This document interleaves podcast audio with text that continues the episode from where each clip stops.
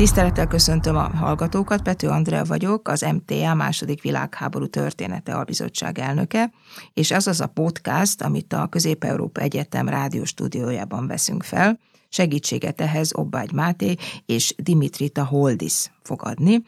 A vendégem Pihurik Judit, a Szegedi Egyetem tanára, és vele arról fogunk beszélgetni, hogy mit tudunk a második világháborúban a katonákról, honnan tudjuk, milyen forrásaink vannak, és a katona, mint a második világháború tanúja, illetve alakítója, róla mi az, amit lehet tudni. Az lenne az első kérdés, hogy mi az a meglepetés, ami értéged, mert hogy amikor elkezdünk kutatni, akkor mindenféle hipotézisek vannak, elgondolások vannak, de mi az, amire soha nem gondoltál, és hirtelen így, aha, ez egy új dolog, ez, ez az, amit én találtam, ezért volt érdemes csinálni ezt az egész kutatást, napokat, heteket, hónapokat ülni a levéltárban.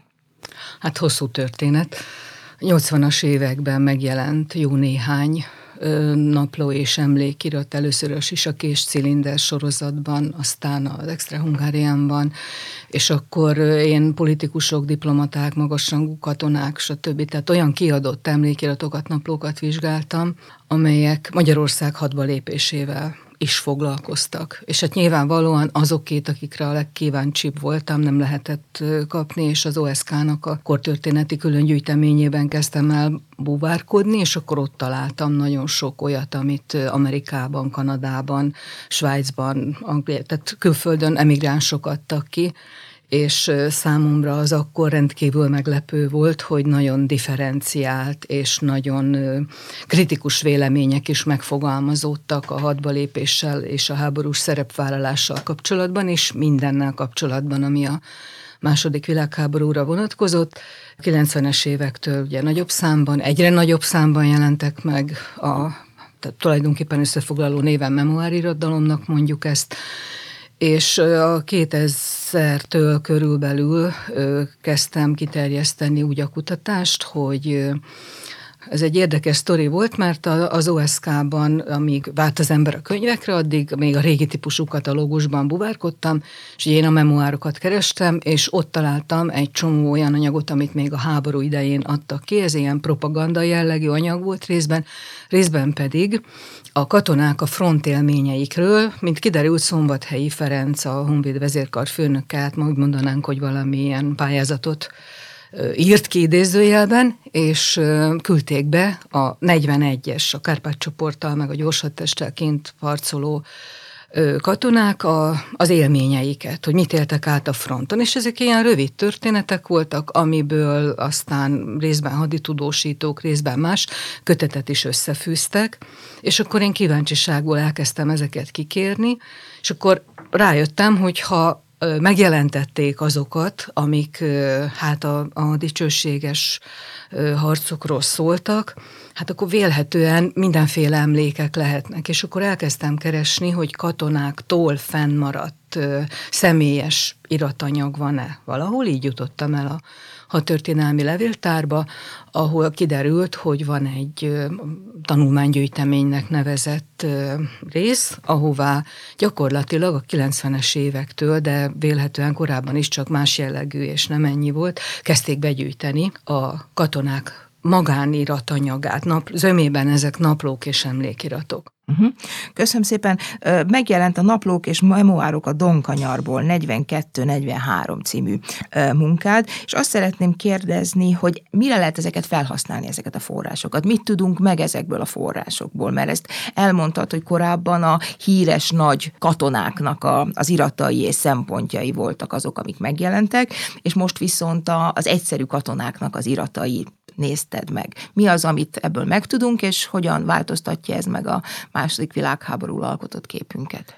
Ugye az első kutatásai, még az ugye egyetemi doktori diszertáció, meg az abból készült publikációk voltak, Hát én úgy szoktam fogalmazni, hogy a döntés, zömében a döntési helyzetben lévőknek a megnyilatkozásait olvastam, és azért ezek többsége emlékirat, visszaemlékezés volt. Ami hát finoman szólva ugye szépíti leggyakrabban, azt is mondjuk, hogy ugye apologetikusak a visszatekintések, mert a saját szerepét nyilván mindenki valamennyire próbálja menteni, más fényben feltüntetni és amikor véletlenül, el, idézőjelbe véletlenül, de hát azért a tudományban sokszor van, így eljutottam ehhez a forrásanyaghoz, és ezt körülbelül 160 naplót, emlékiratot ö, olvastam el, és abból 80-at használtam föl a könyvhöz, akkor tudatosan ú, már abból a szempontból vizsgáltam, hogy itt zömében azok emlékeznek vissza, akik nem a eldöntői voltak annak, ami történik, hanem az elszenvedői. Tehát azok, akik nem a saját ö, akaratukból mentek a frontra, őket kivezényelték, ettől még nyilván nagyon széles a spektruma annak, hogy ki hogyan reagált a történtekre, de nekem ez volt a fontos, hogy, hogy a mindennapi, a fronton a mindennapok, amit átélnek a személyes élmények, azok hogyan tükrözik azt, amit részben tudunk a egyéb forrásokból, meg a szakirodalomból. Tudnál mondjuk egy példát mondani? Egy olyan katonát, aki, vagy egy olyan memoárt, ami különösen közel áll a szívedhez, és amit esetleg hát, több érdekes van. lenne? Igen, az egyiket azt külön ki is adtam, még Anderle Ádám az ott el, hogy kollégám révén jutottam hozzá egy dorozsmai kosárfonó, három gyerekes, 36-7 éves családapa kivonult a frontra, a Kecskeméti 7. gyalogezreddel, és napról napra a kivonulásnak az első napjától, a jól emlékszem, június 29-től, kb. október közepéig vezette ezt a naplót, az eredetit kaptam meg. Na most itt ezt tudni kell, hogy ezek tárgyként is nagyon fontosak az, ami eredeti, mert ugye nem volt toll, ceruzá volt, tehát ilyen tintaceruza-szerű valamivel, és ez ilyen törékeny frontpapírnak hívom őket, ilyen törékeny, szinte sejempapírszerű papírból volt ez a notesz, és halvány, tehát úgy kinagyítva kellett fénymásolni, meg hát elég sok munka volt az elolvasása, de gyönyörű gyöngybetűkkel, élményszerűen, elképesztő hitelességgel. A, mit éreztek, gondoltak, milyen hangulatban voltak, mi az, ami, ami hiányzott nekik, mi az, ami tetszett, mi az, ami nem tetszett, tájleírás, embereknek a leírása, annak a leírása, hogy ők hogyan főztek, mert mikor finomat szerettek volna enni, akkor ugye nem a német menázsit, a, gyűlölték, a kígyóhúsnak hívták, a, a norvég halkonzervet, amit másod bizonyára jókedvel fogadtak volna, ők küldték haza, vagy, vagy cserélték el, és akkor főzte helyette a krumplipaprikást, vagy csirkét cseréltek tűjért, meg cigarettáért, gyufáért, és akkor abból paprikást főzött hatuknak úgy, hogy 18 darabra vágta az egy darab tyukot, és akkor olyan jó ízűen írja le már a főzésmenetét is, érdeklődéssel, hogy az oroszok hogy főztek, és mi a különbség a között, ahogy a edényt odaakasztják a tűz föl, és a többi. Uh-huh. Hát a, hogy összehasonlítjuk ezt a, a németországi visszaemlékezésekkel, akkor ugye a kulcskérdés az, hogy ezek a katonák, ezek milyen szinten vettek részt a kegyetlenkedésekben és a, és a zsidó üldözésben.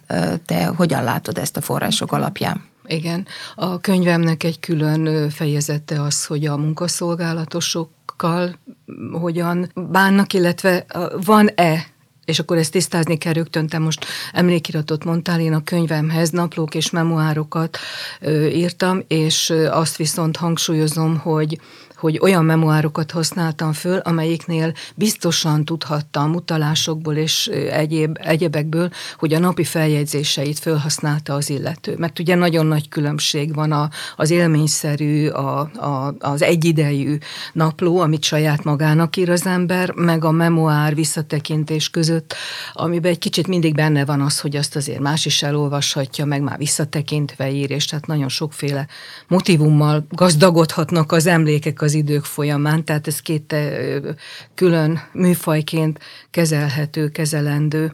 És külön fejezet van a könyvben arról is, hogy az oroszokról hogyan írnak. A munkaszolgálatosokkal kapcsolatos fejezetben ott arról is szó van, hogy tudtak-e arról, hogy a németek által megszállt területen mi történik a zsidósággal, arról is, hogy esetleg közvetlenül beszámolót hallottak-e, ilyen is van szemtanúról is be lehet számolni, Ez is egy nagyon-nagyon érdekes történet, és mondjuk ez mintája annak, hogy hogyan kell vizsgálni ezt a típusú forrást. Van egy fantasztikus napló, Vécsei Béla a lezredes írta, aki egy hihetetlenül karakán ember volt, és nagyon sokféle módon próbált a katonáiért is kiállni, illetve ő Tokajban munkaszolgálatos tábornak a vezetője volt még a háború előtt, és azért mert pozitívan viszonyult az ott lévő több ezer emberhez, mert hát ő úgy volt vele, hogy oké, okay, nem viselhetnek fegyvert, tehát nem fegyveres szolgálatra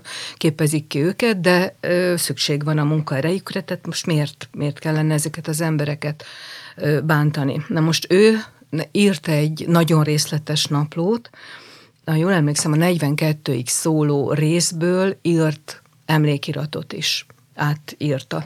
Szövegszerűen majdnem mindenhol megegyezik a napló meg az emlékirat, de 1941. november 19-22 harmadika között eltér.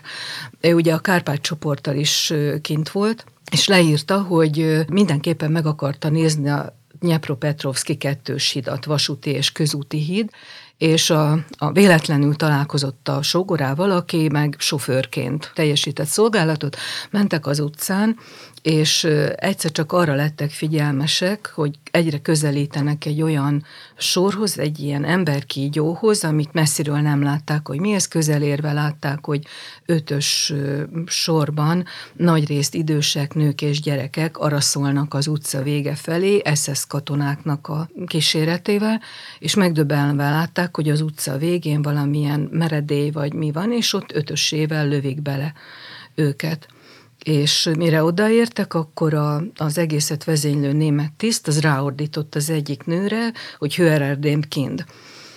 És hát a sógora az abban, a, tehát mikor meglátta, hogy mi van, akkor rosszul lett, elhányta magát, ő, ő is írja, hogy hát őt is nagyon rosszul érintette, de kérdezte a tisztől, hogy mi folyik itt. És akkor a, az SS tiszt mondta neki, hogy hát Nyápro Petrovsk zsidótlanítása. Nem, de így kell ezt csinálni és ez csak a emlékiratban van benne. Na most ugye azt mondjuk, hogy a nap, ha nincs benne a naplóba, akkor hiteles lehet -e ez a történet. Leírja, hogy piacra mentek, szamovárt cseréltek, nem tudom már, hogy miért, mert azért aki így cserélt, az leírta, hogy, hogy mit adott, érte, tehát hogy nem elvette, és hogy, hogy miről beszélgettek, stb. Minden stimmel addig a napig, amikor ez történt. És utána is minden stimmel. És én nagyon sokat gondolkoztam rajta, hogy milyen kommentárt lehet ehhez fűzni. Az én vélekedésem szerint valóban szemtanú volt, hogy a napló az kint volt velük. Naplót írni tilos volt a fronton. Ettől függetlenül én jó sok naplót tartottam a kezemben, tehát Nyilván ezeket ugye szokták krízisnaplónak is nevezni, de hát én ezt nagyon nyilvánvaló dolognak tartom, hogy, hogy azok, akik egyébként nem grafománok, és eszükbe se jutna, mint a Keskés Péter Pál naplót írni, mondjuk, azok, ha ilyen helyzetbe kerülnek, akkor bizony megragadják a plajbászt, és írják.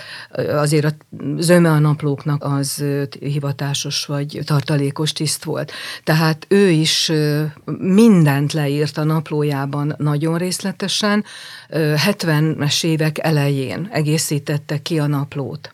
Illetve írta meg az emlékiratot a naplóból, és egészítette ki ezzel a történettel. Nagyon kevés ponton különbözik, én szövegszerűen összevetettem a kettőt, pedig nem rövid olvasmányokról van szó, tehát egyszerűen nem volt oka, és ez egy kiadatlan máig egyébként sajnos kiadatlan az emlékirat rész is, tehát nem igen gondolhatjuk azt, hogy oka lett volna annak, hogy egy kitalált történetet illeszem bele. Ha jól emlékszem, akkor 20-22 olyan forrásom volt, amelyikben valamilyen módon negatív kontextusban került szóba a zsidó kérdés, e között volt egészen durva megszólalás is, sajnos az egyik például egy református pap részéről, az mintának a német megoldás tekintette, és arról írt, hogy ezt kéne Magyarországon is tenni, vagy egy 21 éves fiatal arisztokrata tartalékos tiszt részéről, és természetesen voltak rendkívül empatikus részben az előbb említett Vécsei Béla részéről, részben mások is, akiket megindított másnak a szenvedése. Hogyha ezeket a naplókat nem lehetett írni, mert ugye mondtad, hogy, hogy nem lehet írni, és egyrészt meg volt egy felhívás arra, hogy írják meg az emlékeiket. Akkor ezek a naplók hogyan kerültek a hadtörténeti levéltárba? Hát ez már a, a második világháború emlékezett politikájával függ össze. Tehát 1918 után egy dicsőséges visszatérése volt annak az otthonába, aki végigharcolta az első világháborút, és, és ennek lett egy kultusza. A második világháború után viszont ugye egy, egy rossz háborúban részt vett hadseregnek a katonáiról volt szó, és hát bizonyos esetekben bűnbaknak is tekintették őket, ami hát nyilvánvalóan irracionális, hiszen nem a saját akaratukból mentek a frontra, viszont az élmények elhallgatása szinte azonnal megkezdődött. Tehát nem voltak kibeszélve azok a történetek, amelyek akár a, a 41-es hadjáratban, a Kárpát csoporttal, akár a, a 42-43-as a második magyar hadsereggel, vagy a későbbi már más területen, meg Magyarországon folyó harcok során, és hát a hadifogságnak az élményanyaga sem lett kibeszélve, sőt ott ugye eleve a szovjet-magyar kapcsolatok gyökeres átalakulásától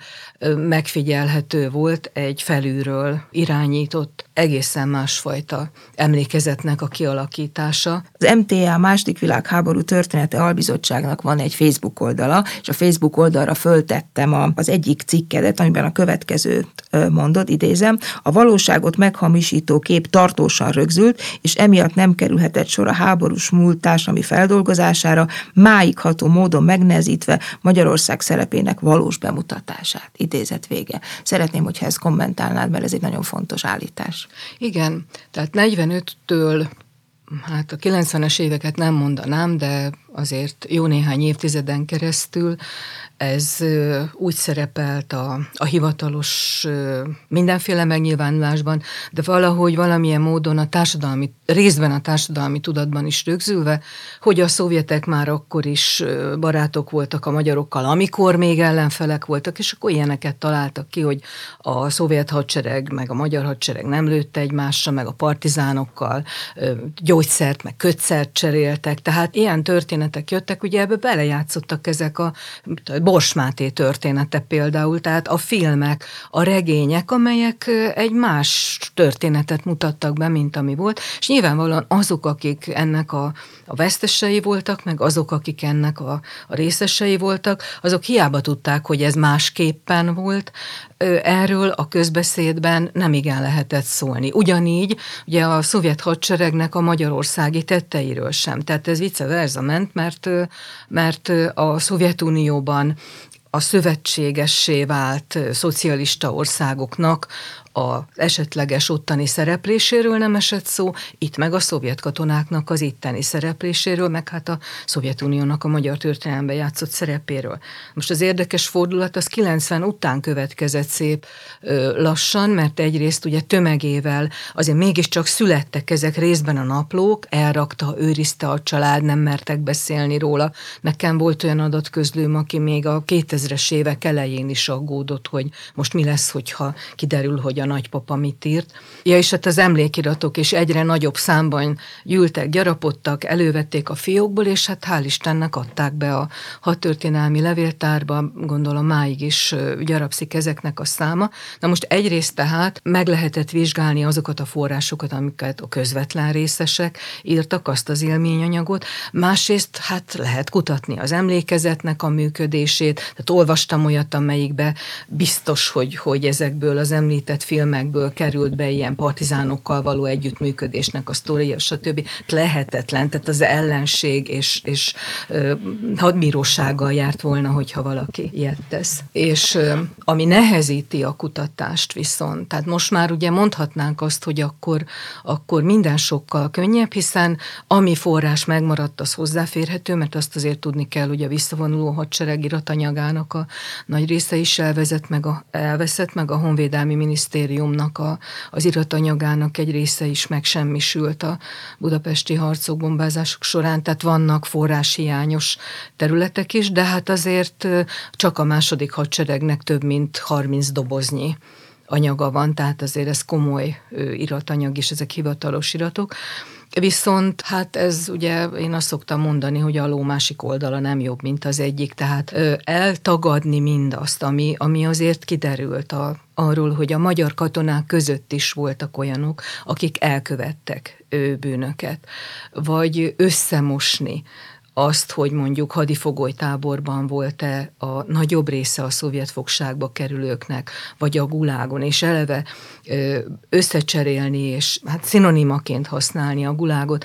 Én a tiszta fogalmakat szerettem. Tehát én azt gondolom, hogy különösen egy történésznek tiszta fogalmakkal kell dolgoznia, törekednie arra, hogy lehetőség szerint egyértelmű legyen a kutatási eredménynek a közlése, és hát amivel esetleg hasznot lehet hajtani, hogy a közgondolkodásban elfogadott legyen az, hogy ha valakit mundérba öltöztetnek, fegyvert adnak a kezébe, olyan közegbe kerül, ahol diszponálhat másoknak a javai, az élete, a nők tisztessége, stb. felett, akkor hát reménykedni lehet abban, hogy a magyar katonák között nem volt olyan, aki bűnt követett el, de én nekem a forrásaim egyértelműek, és ezek a magyar katonák forrásai, tehát leírják azt, hogy kikötöttek valakit, mert lopott.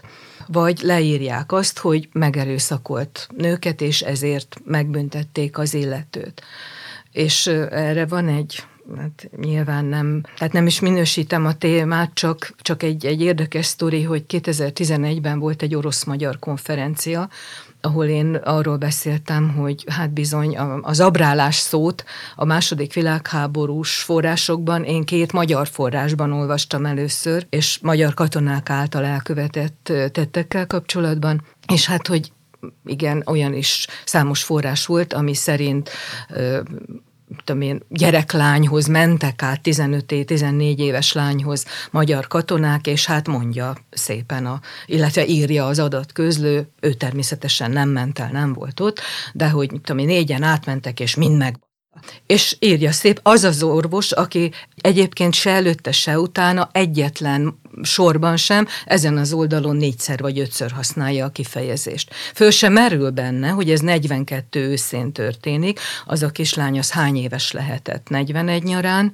és hogy egyáltalán mennyire közös megegyezéssel történhetett ez a dolog. És akkor a szünetben a közönség soraiból fölállt egy nagyon idős úr, és mondta nekem, hogy de tanárnő, higgy el, hogy ilyen nem történt, mert az ő nagybátyja az kint harcolt a fronton, és ő tudja, hogy ez tilos volt. És akkor megkérdeztem tőle, hogy az egészségügyi jelentéseknek a nemi betegségek számnövekedése a fronton kimutatása az vajon akkor hogyan, miként alakult, mert hát növekedett, meg a másik, hogy a totem óvszer, amit írnak az egészségügyi jelentésben, hogy hadosztályonként 3-4 ezer, ami minden negyedik, harmadik, negyedik embernek jutott egy, az, az minek kellett akkor?